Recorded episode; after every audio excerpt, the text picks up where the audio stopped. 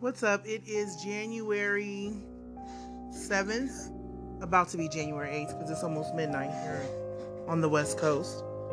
Um, I just got off the phone, had a conversation with a friend who I'm super attracted to, but that's neither here nor there. And we were talking about being too old or too young, and is that possible? Are we young and old at the same time? And what that means. And one thing she said was that she is young and naive, but too old for drama. And I was like, is it is drama necessarily a bad thing per se? And is it also an old thing? Look at reality TV and all the older women we see that's constantly in drama. Not only that, but Webster uses the word as ex- the word exciting to define what drama is and isn't exciting a positive word.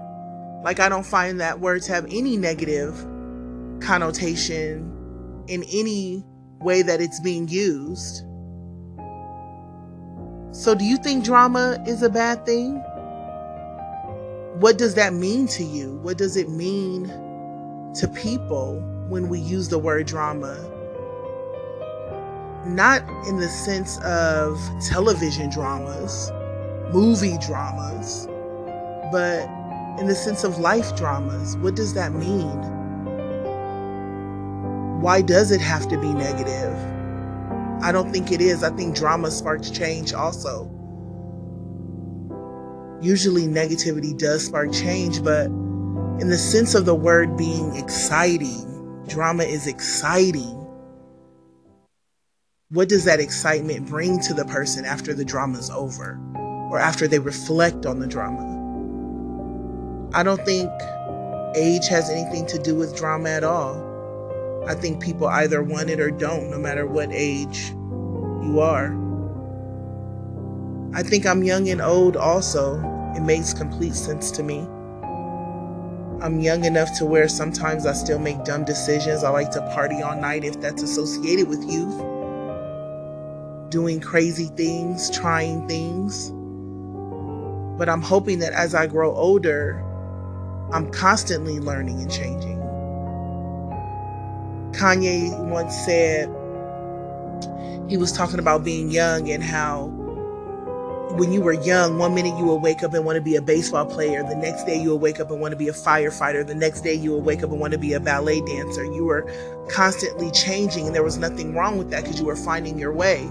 And he has said, who, why does that have to stop? Who put an age limit on you stopping wanting to constantly do something different?